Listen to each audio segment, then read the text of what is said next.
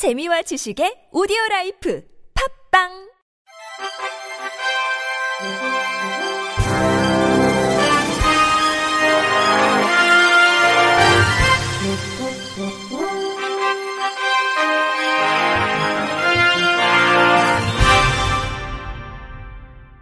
청취자 여러분 안녕하십니까? 8월 셋째 주 주간 KBIC 뉴스입니다. 한국소비자원은 수도권 숙박시설 내 장애인 편의시설 실태조사를 진행한 결과 숙박시설 내 장애인 객실 등 장애인을 위한 편의시설에 개선이 필요하다고 밝혔습니다. 장애인 객실 설치 의무가 있는 숙박시설 100개소에 대한 온라인 조사 결과 49개소는 장애인이 이용 가능한 객실이 없었고 장애인 객실을 설치한 51개소도 0.5% 이상, 에서 1% 미만으로 설치한 곳이 18개소로 가장 많았습니다. 특히 총 객실 수가 100실 이상인 24개소 중 20개소는 장애인 객실을 설치하지 않거나 한 개만 설치한 것으로 드러났습니다. 장애인 객실이 설치된 30개소에 대해 설치 기준이 적합한지 여부를 현장 조사한 결과 19개소는 침대 측면 공간이 협소해 객실 내부의 휠체어 공간 기준에 부적합했습니다. 또 다섯 개소는 화장실 출입문에 2cm 이상의 단차가 있는 등 객실 내 편의시설이 관련 기준에 미달하거나 설치돼 있지 않아 장애인의 안전사고가 발생할 위험이 높은 것으로 나타났습니다. 이에 대해 한국소비자원은 이번 조사 결과를 바탕으로 관할 지방자치단체에는 숙박시설 내 장애인 편의시설 개선 및 관리 감독 강화를 보건복지부에는 장애인 편의시설과 관련된 시정명령 및 이행 강제금 부과 내역의 제출 의무 신설 등을 요청할 예정이라고 전했습니다.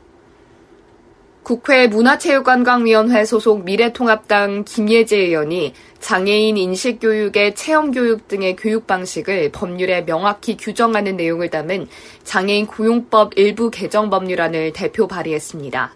현행 법령에 따르면 직장 내 장애 인식 개선 교육에서 집합, 원격 교육보다 체험 교육이 더욱 효과적이라는 여러 학술 연구 결과로 체험 교육 등의 교육 방식이 명기돼 있으나 2019년 기업체 장애인 고용 실태 조사에 따르면 교육 실질 방법 중 63%가 내외부 강의 자료와 인터넷 강의 등을 활용해 자체적으로 실시한 것으로 나타났습니다.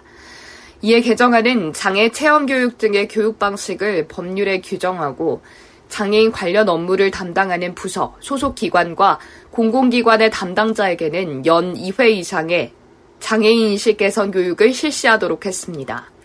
김예지 의원은 장애인 인식 개선 교육 방법 중 체험 교육의 효과는 여러 학술 연구 결과로 나타났고 장애인 단체들도 그 중요성을 강조하고 있다고 말했습니다. 이어 강의식 교육이나 인터넷 강의 등은 법정 의무 교육 이수를 목적으로 진행되는 형식적인 교육이라는 문제가 제기되어 왔다며 이번 개정안이 장애인 인식 개선 교육의 실효성에 조금이나마 제고될 것으로 기대한다고 강조했습니다. 국회 보건복지위원회 소속 더불어민주당 최혜영 위원이 무인정보 단말기와 모바일 응용 소프트웨어 등에 대해 장애인의 접근성 보장을 명시한 장애인 차별금지 및 권리 구제 등에 관한 법률 일부 개정 법률안을 대표 발의했습니다. 현행 장애인 차별금지법은 웹사이트에서 제공하는 정보를 차별 없이 동등하게 이용할 수 있도록 웹 접근성을 보장하고 있지만 모바일 응용 소프트웨어 등에 대해서는 장애인 접근성 근거가 미비한 실정입니다. 이에 대해 최 의원은 국가정보화기본법의 개정 취지와 기술 발달에 따른 범주 확대 가능성을 감안해 민간 영역까지 무인 정보 단말기와 응용 소프트웨어 등에 대한 장애인의 접근성 및 정당한 편의 제공 의무 조항을 규정하는 내용을 담았습니다.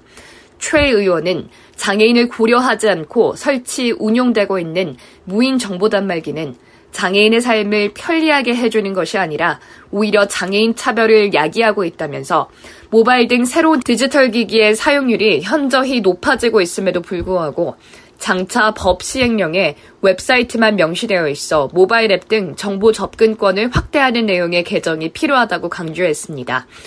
이어 코로나19로 비대면 경제가 가속화되면서 정부는 대대적으로 디지털 포용 정책 추진 의지를 밝힌 만큼 개정안을 통해 장애인이 비장애인과 동등하게 디지털 기술의 혜택과 유용함을 누릴 수 있는 환경을 구축하는 계기를 마련하겠다고 덧붙였습니다.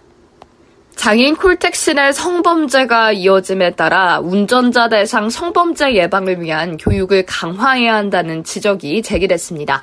장애인 제도 개선 솔루션은 각 지방자치단체 조례에 장애인 콜택시 운영 시 장애인 성범죄 예방을 위한 조례 유무 및 교육 실시 현황을 요청했다고 밝혔습니다. 지난 7월 교통약자를 대상으로 운행하는 택시기사가 탑승객을 성추행한 혐의로 기소돼 집행유예를 선고받았고 지난해에는 여성장애인을 부축하는 신용을 하며 16차례나 추행한 택시기사가 징역 1년 6개월, 3년간 취업 제한 선고를 받았습니다. 이에 대해 솔루션은 현황 요청 자료 수신 후 각 지역 내 장애인 콜택시 운전자 대상, 장애인 성범죄 예방을 위한 교육이 실시될 수 있도록 관련 사례 공유, 조례 제정 요청 등 후속 조치를 이어나갈 예정입니다. 서울시는 장애인이 코로나19와 같은 감염병을 예방하기 위한 행동 요령을 알기 쉽게 실천할 수 있도록 장애인용 감염병 대응 매뉴얼을 오는 9월부터 제작한다고 밝혔습니다. 매뉴얼은 지체, 청각, 시각, 발달, 뇌병변 등 5개 장애 유형과 장애인 복지관, 직업재활시설 등 장애인 복지시설의 특성을 고려해 제작됩니다. 이 매뉴얼에는 장애인이 외출, 대중교통 이용, 다중이용시설 출입, 장애인 시설 이용, 귀가 등 다양한 일상생활에서 코로나19에 걸리지 않기 위한 행동 요령에 대한 설명이 담깁니다. 또 마스크 착용을 꺼리는 장애인을 위한 반복적인 교육, 감염병 예방 캠페인, 스트레스 감소를 위한 재밌는 이야기, 동료 장애인의 코로나 극복 경험담도 추가됩니다. 제작될 매뉴얼은 서울시 복지 포털 등 온라인으로 홍보하고 책자로도 제작돼 배포할 계획입니다. 미국에서 장애를 가졌거나 성소수자인 변호사들이 업무 과정에서 차별을 받고 있다는 사실이 드러났습니다. 미국 변호사협회 ABA는 미국 시라큐스 대학교와 공동으로 장애 또는 성소수 취향을 가진 변호사들이 겪고 있는 차별에 대한 연구를 진행해 발표했습니다. 이번 연구에서 설문에 참여한 응답자 총 3,590명 중 46.88%가 직장 내 편견이 존재한다고 답했으며 31.05%는 차별과 괴롭힘이 있다고 밝혔습니다. 특히 장애인 응답자 중 354명 중 50.8%는 직장에서 감지하기는 어렵지만 편견이 존재한다고 답했습니다. ABA는 이번 연구 결과를 토대로 미국 법조사회 내 편견, 차별, 해소를 위한 교육, 감독, 후속 연구를 지속하기로 했습니다. 끝이 보이지 않고 계속되고 있는 코로나19. 그 중에서도 중증장애인들이 일하고 있는 사업장이 힘든 상황인데요. 감염 우려 때문에 휴업이 길어지고 있고 작업자 수도 절반으로 줄어서 어려움을 겪고 있습니다. 위기에 처한 장애인들의 일터를 MBC 정동훈 기자가 찾았습니다. 경기도의 한 장애인 보호 작업장. 기계가 내려놓은 종이컵을 50개 드리로 포장하는 작업이 한창입니다.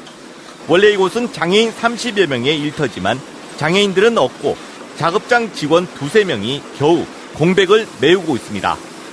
박미정 장애인 보호작업장 원장. 장애인들이 코로나로 인해서 못 나오고 있어요. 납품은 저희가 이거를 해야 되고, 그리고 또 누군가는 이걸 해줘야지 이게 끊기지 않잖아요. 코로나19 사태로 감염 우려가 커지자 지자체에서 휴업 권고를 했기 때문입니다. 달력 포장을 하는 또 다른 장애인 작업장.